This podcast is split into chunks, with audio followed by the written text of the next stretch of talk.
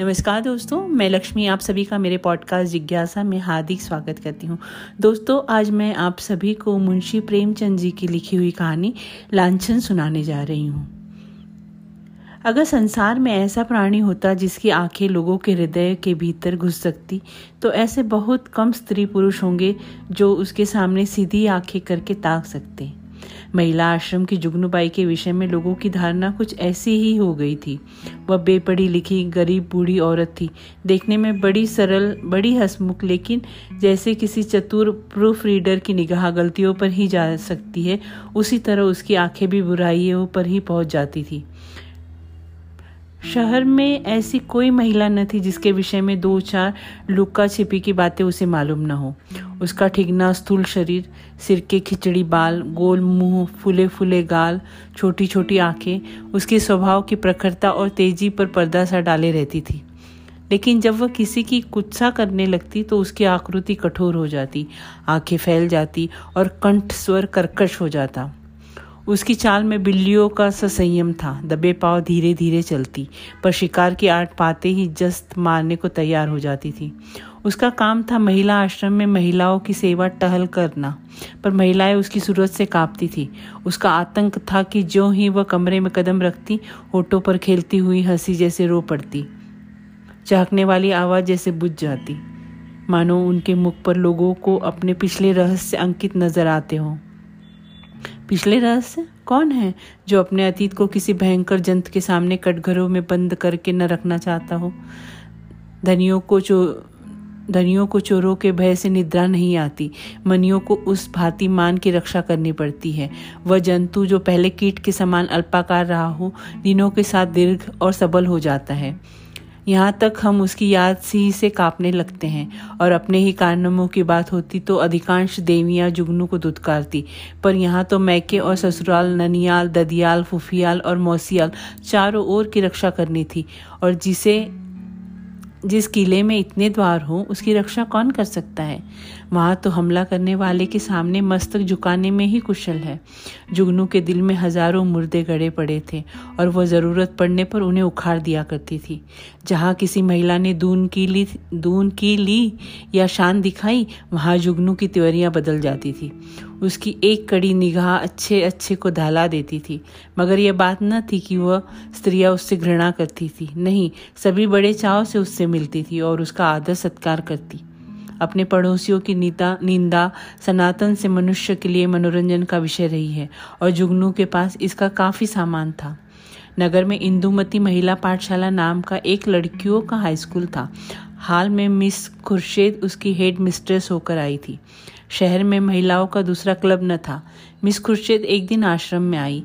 ऐसी ऊँचे दर्जे की शिक्षा पाई हुई आश्रम में कोई देवी न थी। उनकी बड़ी आवभगत हुई। पहले ही दिन मालूम हो गया, मिस खुर्शेद के आने से आश्रम में एक नए जीवन का संचार होगा। कुछ इस तरह दिल खोल कर हरेक से मिली कुछ ऐसी दिलचस्प बातें की कि सभी देवियाँ मुक्त हो गई। गाने में चतुर थी, व्याख्यान भी खूब देती थी और अभिनय कला में तो उन्होंने लंदन में नाम कमा लिया था। ऐसी सर्वगुण संपन्न देवी का आना आश्रम का सौभाग्य था। गुलाबी गोरा रंग, कोमल गाल मद भरी आँखें नए फ़ैशन के कटे हुए केश एक एक अंग सांचे में ढला हुआ। मादकता की इससे अच्छी प्रतिमा न बन सकती थी। चलते समय मिस खुर्शीद ने मिसेस टंडन को, जो आश्रम की प्रधान थी, एकांत में बुलाकर पूछा, वह बुढ़िया कौन है? जुगनू कई बार कमरे में आकर मिस खुर्शीद की अन्वेषण की आँखों से देख चुकी थी। मानो कोई सहसवार किसी नई घोड़ी को देख रहा हो। मिसेस टंडन ने मुस्कुराकर कहा, यहाँ ऊपर का काम करने के लिए नौकर है। कोई काम हो तो बुलाऊं? मिस खुर्शेद ने धन्यवाद देकर कहा, जी नहीं, कोई विशेष काम नहीं है। मुझे चालबाज मालूम होती है। यह भी देख रही हूँ कि वह सेविका नहीं, स्वामिनी है। मिसेस टंडन तो जुगनू से जली बैठी ही थी। इनके वैधव्य को लांछित करने के लिए वह उन्हें सदा सुहागिन कहा करती थी। मिस खुर्शेद से उसकी जितनी बुराई हो सकी, वह की और उस उससे सचेत रहने का आदेश दिया। मिस खुर्शीद ने गंभीर होकर कहा, तब तो भयंकर स्त्री है, तभी सब देवियाँ इससे कांपती हैं। आप इसे निकाल क्यों नहीं देती? ऐसे चुड़ैल को एक दिन न रखना चाहिए। मिसेस टंडन ने अपनी मजबूरी बताई, निकाल कैसे दूँ? ज़िंदा रहना मुश्किल हो जाए। हमारा भाग्य उसकी मुट्ठी में है। आपको दो चार दिन में उसके जौहर खुलेंगे। मैं तो डरती हूँ। कहीं आप भी उसके पंजे में न फंस जाए। उसके सामने भूलकर भी किसी पुरुष से बात न कीजिएगा। इसके गोयंदे न जाने कहाँ कहाँ लगे हुए हैं। नौकर से मिलकर भेद यह ले, डाकिए से मिलकर चिट्ठियाँ यह दे के लड़कों को फुसलाकर घर का हाल यह पूछे, इस राउंड को खुफिया पुलिस में जाना चाहिए था। यहाँ न जाने क्यों आ मरी है? मिस खुर्शीद चिंतित हो गई। मानो इस समस्या का हल करने की फ़िक्र में हो। एक क्षण के बाद बोली अच्छा मैं इसे ठीक करूँगी। अगर न निकाल दूँ तो कहना, मिसेस टंडन, निकाल देने ही से क्या होगा? उसकी जबान तो न बंद होगी, तब तो वो और निडर होकर कीचड़ फेंकेंगी। मिस खुर्शीद ने निश्चिंत स्वर में कहा, मैं उसकी जबान भी बंद कर दूँगी, बहन, आप देख लीजिएगा। टके की औरत है, यहाँ बादशाहत कर रही है, मैं यह बर्दाश्त नहीं कर सकती। वह चली गई। तो मिसेज टंडन ने जुगनू को बुलाकर कहा, इस नई मिस साहब को तो देख, यह प्रिंसिपल आई है। जुगनू ने द्वेष भरे स्वर में कहा आप देखे, मैं ऐसी सैकड़ों छोरियाँ देख चुकी हूँ। आँखों का पानी जैसे मर गया हो। मिसेस टंडन धीरे से बोली, तुम्हें कच्चा ही खा जाएँगे। इनसे डरती रहना। कह गई है, मैं इसे ठीक करके छोड़ूँगी। मैंने सोचा तुम्हें बता देती हूँ। ऐसा न हो उसके सामने कुछ ऐसी वैसी बातें कह बैठो। जुगनू ने मानो तलवार खींचकर कहा, मुझे चिताने का काम नहीं, उन्हें चिता दीजिएगा। यहाँ का आना न बंद कर दूँ तो अपने बाप की नहीं। वह घूमकर दुनिया देख आई है तो मैं यहाँ घर बैठे दुनिया देख चुकी हूँ। मिसेस टंडन ने पीठ ठोकी, मैंने समझा दिया भाई, आगे तुम जानो, तुम्हारा काम जाने। जुगनू, आप चुपचाप देखती जाइए। कैसा दिग्नी का नाश नचाती हूँ, इसने अब तक ब्याह क्यों नहीं किया?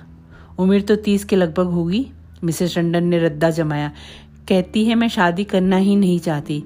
किसी पुरुष के हाथ क्यों अपनी आज़ादी बेचूं?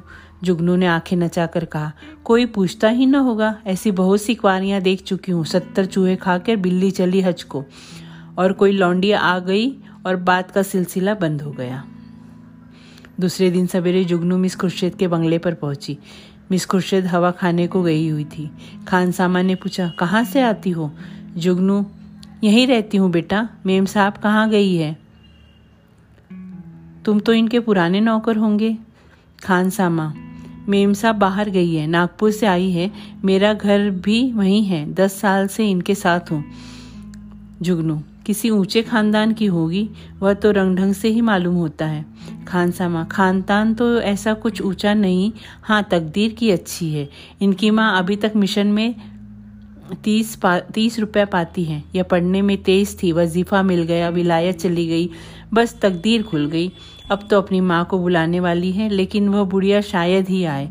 यह गिरजे विरजे नहीं जाती। इस, इसलिए दोनों में पटती नहीं है। जुगनू मिजाज की तेज मालूम होती है। खानसामा नहीं, यूँ तो बहुत नेक है। गिरजे नहीं जाती। तुम क्यों नौकरी की तलाश में हो? तुम क्या नौकरी की तलाश में हो? करना चाहो तो कर लो। एक आया रखना चाहती है। जुगनू, नहीं बेटा मैं अब क्या नौकरी करूँगी? इस बंगले में पहले जो मेम साहब रहती थी, वो मुझ पर बड़ी निगाह रखती थी। मैंने समझा, चलू नई मेम साहब को आशीर्वाद दे आऊँ। खान सामा, यह आशीर्वाद लेने वाली मेम साहब नहीं है। ऐसो में बहुत चिढ़ती है। कोई मंगता आया और उसे डांट बताई। कहती है, बिना काम किए किसी को ज़िंदा रहने का कोई हक नहीं। भला चाहती हो तो चुपके से रह लो। जुगनू तो यह कहो, इसका कोई धर्म कर्म नहीं। फिर भला गरीबों पर क्यों दया करने लगी? जुगनू को अपनी दीवार खड़ी करने के लिए काफ़ी सामान मिल गया। नीच खानदान की है, माँ से पट, नहीं पड़ती धर्म से विमुख है। पहले धावे में इतनी सफलता कुछ कम न थी। चलते चलते खानसामा से इतना पूछा इनके साहब क्या करते हैं? खान सामा ने मुस्कुरा कर कहा, इनकी तो अभी शादी ही नहीं हुई है। साहब कहाँ से होंगे? जुगनू ने बनावटी आश्चर्य से कहा, अरे, अब तक ब्याह ही नहीं हुआ है। हमारे यहाँ तो दुनिया हंसने लगे। खान सामा अपना अपना रिवाज है। इनके यहाँ तो कितनी ही औरतें उम्र भर ब्याह नहीं करती। जुगनू ने मार्मिक भाव से कहा ऐसे कुआरियों को मैं बहुत देख चुकी। हमारी बिरादरी में कोई इस तनो रहे तो थोड़ी थोड़ी हो जाए। मुदा इनके यहाँ जो जो में आवे करो कोई पूछता नहीं। इतने में मिस खुर्शेद आ पहुँची। गुलाबी जाड़ा पे, जोड़ा पहने गुलाबी जाड़ा पड़ने लगा था। मिस साहब साड़ी के ऊपर ओवरकोट पहने हुई थी। एक हाथ में छतरी दूसरे हाथ में छोटे कुत्ते की जंजीर। प्रभात की शीतल वायु में व्यायाम ने कपोलों को ताज़ा और सुर्ख कर दिया था। जुगनू ने झुककर सलाम किया, पर उन्होंने उसे देखकर भी अनदेखा कर दिया। अंदर जाते ही खानसामा को बुलाकर पूछा यह औरत क्या करने आई है?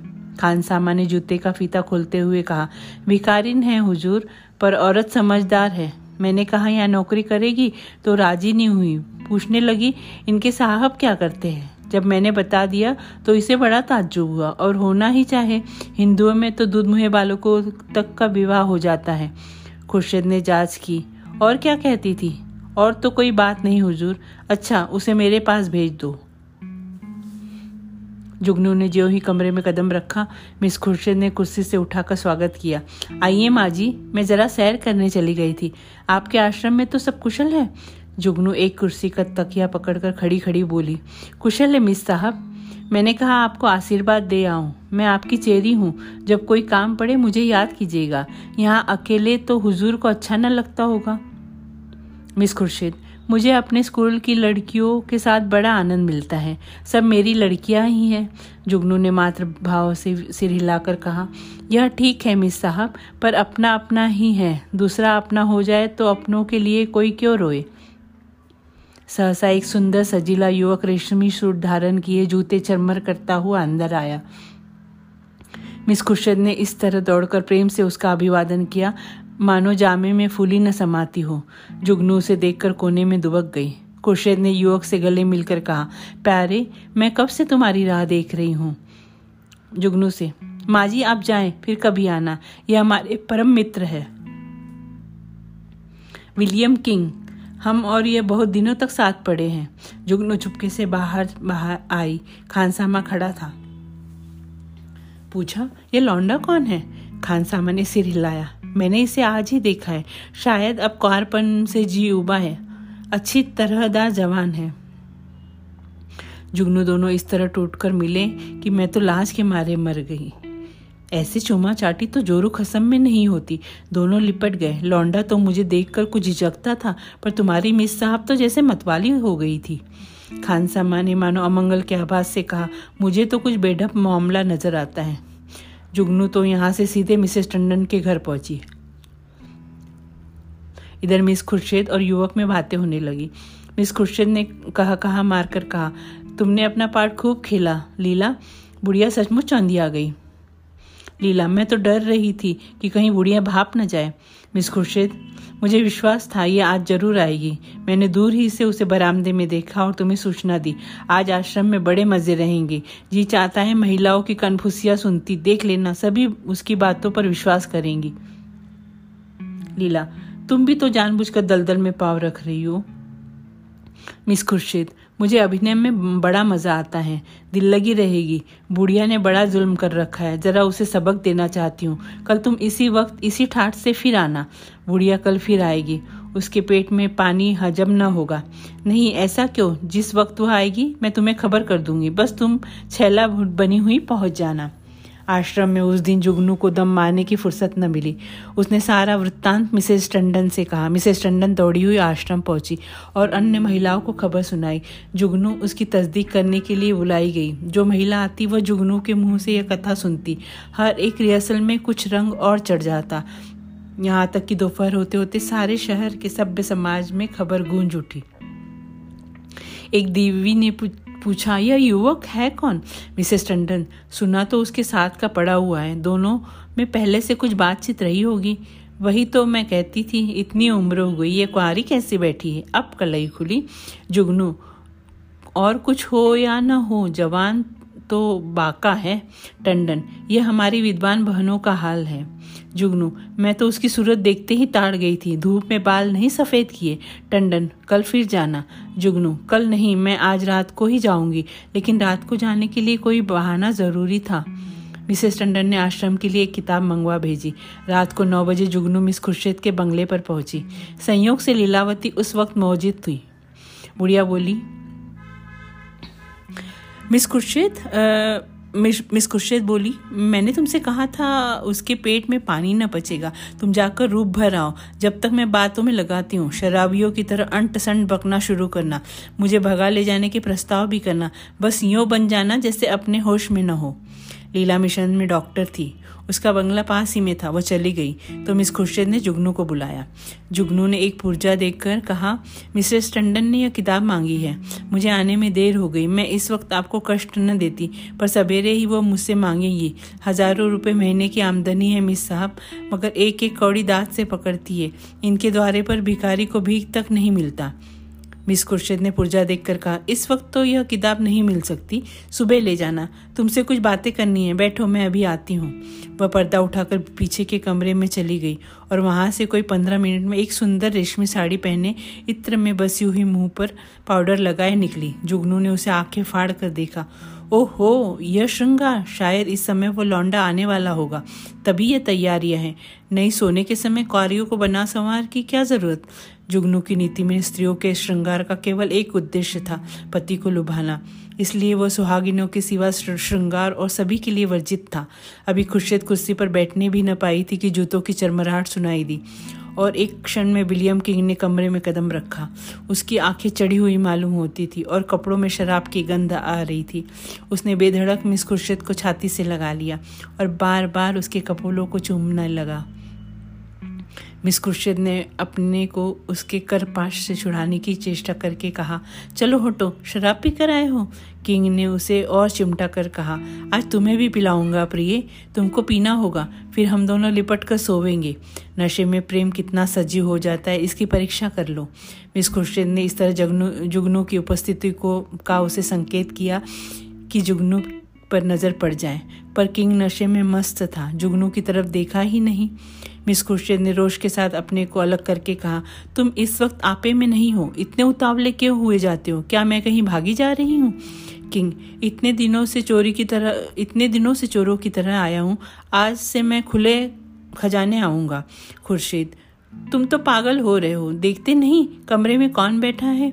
किंग ने हकबका कर जुगनू की तरफ़ देखा और झिझक कर बोला यह बुढ़िया, यहाँ कब आई? तू यहाँ क्यों आई बुढ़ी? शैतान की बच्ची, यहाँ भेद लेने आती है, हमको बदनाम करना चाहती है, मैं तेरा गला घोट दूँगा। ठहर, भागती कहाँ है? मैं तुझे ज़िंदा ना छोड़ूँगा। जुगनू बिल्ली की तरह कमरे से निकली और सिर पर पाव रखकर भागी। उधर कमरे में कह कहे उठ उठ कर छत को हिलाने लगे। जुगनू उसी वक्त मिसेस टंडन के घर पहुँची। उसके पेट में बुलबुले उठ रहे थे, पर मिसेस टंडन सो गई थी। वहाँ से निराश होकर उसने कई दूसरे घरों की कुंडी खटखटाई, पर कोई द्वार न खुला, और दुखिया को सारी रात इसी तरह काटनी पड़ी। मानो कोई रोता हुआ बच्चा गोद में हो। प्रातःकाल वह आश्रम में जा कूदी। कोई आधा घंटे मिसेस टंडन भी आई। उन्हें देखकर उसने मुँह फेर लिया। मिसेस टंडन ने पूछा, रात, क्या तुम मेरे घर आई थी? इस वक्त मुझसे महाराज ने कहा जुगनू ने विरक्त भाव से कहा, प्यासा ही तो कुएँ के पास जाता है, कुआ थोड़े ही प्यासे के पास आता है। मुझे आग में झोंक कर आप दूर हट गई, भगवान ने मेरी रक्षा की, नहीं कल जान ही गई थी। मिसेस टंडन ने उत्सुकता से कहा, क्या हुआ? क्या? हुआ क्या? कुछ तो कहो। मुझे तुमने जगा क्यों न लिया? तुम तो जानती हो मेरी आदत सवेरे सो जाने की है। महाराज ने घर में घुसने ही न दिया, जगह कैसे लेती? आपको इतना तो सोचना चाहिए था कि वह वहाँ गई है तो आती ही होगी। घड़ी भर बाद ही सोती तो क्या बिगड़ जाता? पर आपको किसकी परवाह? तो क्या हुआ, मिस खुर्शेद? मानने दौड़ी? वह नहीं मानने दौड़ी, उनका खसम है, वह मानने दौड़ा। लाल आँखें निकाले, आया और मुझसे कहने लगा, निकल जा, जब तक मैं निकलूं, तब तक वह हंटर खींचकर दौड़ ही तो पड़ा। मैं सिर पर पाव रख कर न भागती तो चमड़ा उधेर डालता और वह रांड बैठी तमाशा देखती रही। दोनों में पहले से सदी बदी थी। ऐसी कुलटाओं का मुँह देखना पाप है। बेसुआ भी इतनी निर्लज न होगी। जरा देर में और देवी यहाँ पहुँची। यह वृत्तांत सुनने के लिए सभी उत्सुक हो रही थी। जुगनू की कैंची अविश्रांत रूप से चलती रही। महिलाओं को इस वृत्तांत में इतना आनंद आ रहा था कि कुछ न पूछो। एक एक बात को खोद खोद कर पूछती थी। घर के काम धंधे भूल गए खाने पीने की सुधि भी न रही और एक बार सुनकर उनकी तृप्त न होती थी। बार बार वही कथा नए आनंद से सुनती थी। मिसेस टंडन ने अंत में कहा, हमें आश्रम में ऐसी महिलाओं को लाना अनुचित है। आप लोग इस प्रश्न पर विचार करें। मिसेस पांडे ने समर्थन किया। हम आश्रम को आदर्श हमें आश्रम को आदर्श से गिराना नहीं चाहते। मैं तो कहती हूँ, ऐसी औरत किसी संस्था की प्रिंसिपल बनने के योग्य ही नहीं। मिसेस बांगड़ा ने फरमाया, जुगनूबाई ने ठीक ही कहा था, ऐसी औरत को का मुँह देखना भी पाप है। उसे साफ़ कह देना चाहिए, आप यहाँ तशरीफ़ न लावें। अब यह खिचड़ी पक ही रही थी कि आश्रम के सामने एक मोटर आकर रुकी। महिलाओं ने सिर उठाकर देखा, गाड़ी में मिस खुर्शेद और विलियम किंग बैठे हुए थे। जुगनू ने मुँह फैलाकर हाथ से इशारा किया, वही लौंडा है। महिलाओं का संपूर्ण समूह चिक के सामने आने के लिए विकल हो गया। मिस खुर्शेद ने मोटर से उतर कर हुड़ बंद कर दी और आश्रम के द्वार की ओर चली गई। महिलाएँ भाग भाग कर अपनी सीट पर जा बैठी। मिस खुर्शेद ने कमरे में कदम रखा, किसी ने स्वागत न किया। मिस खुर्शेद ने जुगनू की ओर निसंकुच आँखों से देखकर मुस्कुराते हुए कहा, कहिए भाई जी रात आपको चोट तो नहीं आई? जुगनू ने बहुतेरी दीदा, दिलेर स्त्रियाँ देखी थी, पर इस डिटाई से डिटाई ने उसे चकित कर दिया। चोर हाथ में चोरी का माल लिए साह को ललकार रहा था। जुगनू ने ऐट कर कहा जी न भरा हो तो अब पिटवा दो, सामने ही तो है खुर्शीद। वह इस वक्त तुमसे अपना अपराध क्षमा कराने आए हैं। रात वह नशे में थे। जुगनू ने मिसेस टंडन की ओर देखकर कहा, और आप भी तो कुछ कम नशे में नहीं थी? खुशेंद व्यंग समझ कर कहा, मैंने आज तक कभी नहीं पी। मुझ पर झूठा इल्ज़ाम मत लगाओ।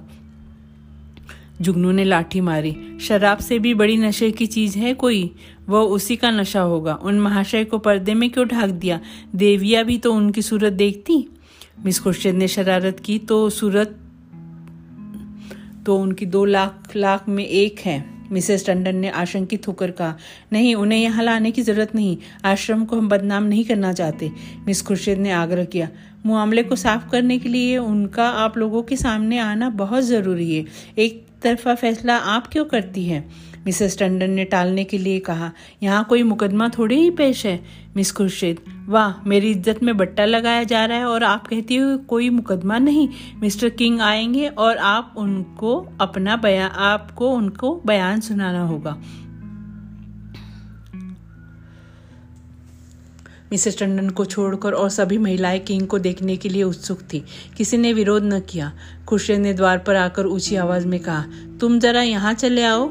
हुड़ खुला और मिस लीलावती रेशमी साड़ी पहने हुए मुस्कुराती हुई निकल आई। आश्रम में सन्नाटा छा गया। देविया विस्मित आँखों से लीलावती को देखने लगी। जुगनू ने आँखें चमका कर कहा, उन्हें कहा छिपा दिया आपने? खुर्शे छुमंतर से उड़ गए। जाकर गाड़ी देख लो। जुगनू लपक कर गाड़ी के पास गई और खूब देखभाल कर मुँह लटकाए हुए लौटी। मिस खुर्शीद ने पूछा, क्या हुआ? मिला कोई?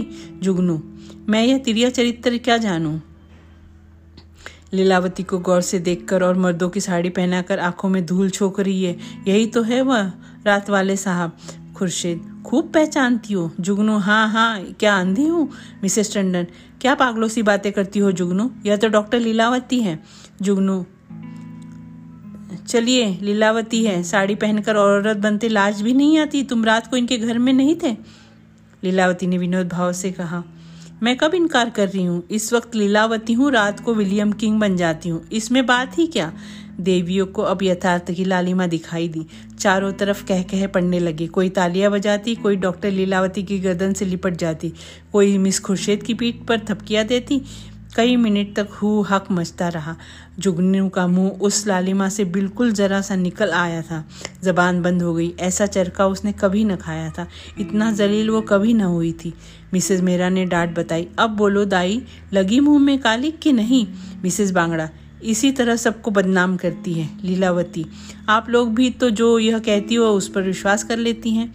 इस हरबोंग में जुगनू को किसी ने जाते हुए न देखा। अपने सिर पर यह तूफ़ान उठते देखकर उसे चुपके से सड़क जाने में ही अपनी कुशल महसूल मालूम हुई। पीछे के द्वार से निकली और गलियों से गलियों गलियों भागी। मिस खुर्शीद ने कहा, जरा उससे पूछो, मेरे पीछे क्यों पड़ गई थी? मिसेस टंडन ने पुकारा, पर जुगनू कहाँ? तलाश होने लगी। जुगनू गायब। उस दिन से शहर में फिर किसी ने जुगनू की सूरत नहीं देखी।